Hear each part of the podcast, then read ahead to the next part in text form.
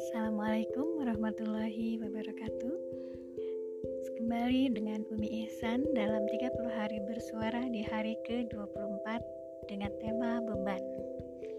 Sahabatku yang baik, tugas yang berkejaran terkadang membuat lelah mendera Satu sisi kita bersyukur masih diberi pekerjaan, di sisi lain waktu terasa kurang untuk menyelesaikan semuanya.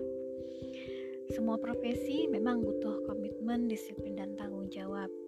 Sebagai guru misalnya, kita menghadapi aneka ragam tingkah murid-murid setiap tahun, memberikan pengetahuan, memberi motivasi, mengevaluasi, menilai, dan lain-lain.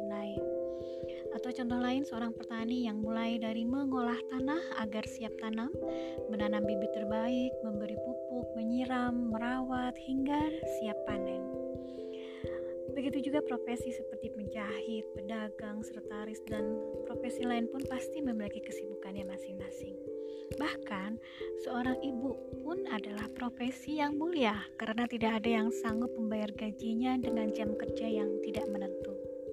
Sahabatku yang baik, pekerjaan yang menumpuk terasa jadi beban bila tidak dinikmati. Maka hadapi, jalani, selesaikan dan jangan ditunda. Beban pekerjaan hanyalah satu dari sekian banyak tugas yang diemban manusia. Mengapa? Karena Allah memang sudah memberi amanah bagi kita untuk beribadah pada dasarnya. Maka sesibuk apa pun yang kita lakukan, niatkanlah untuk ibadah.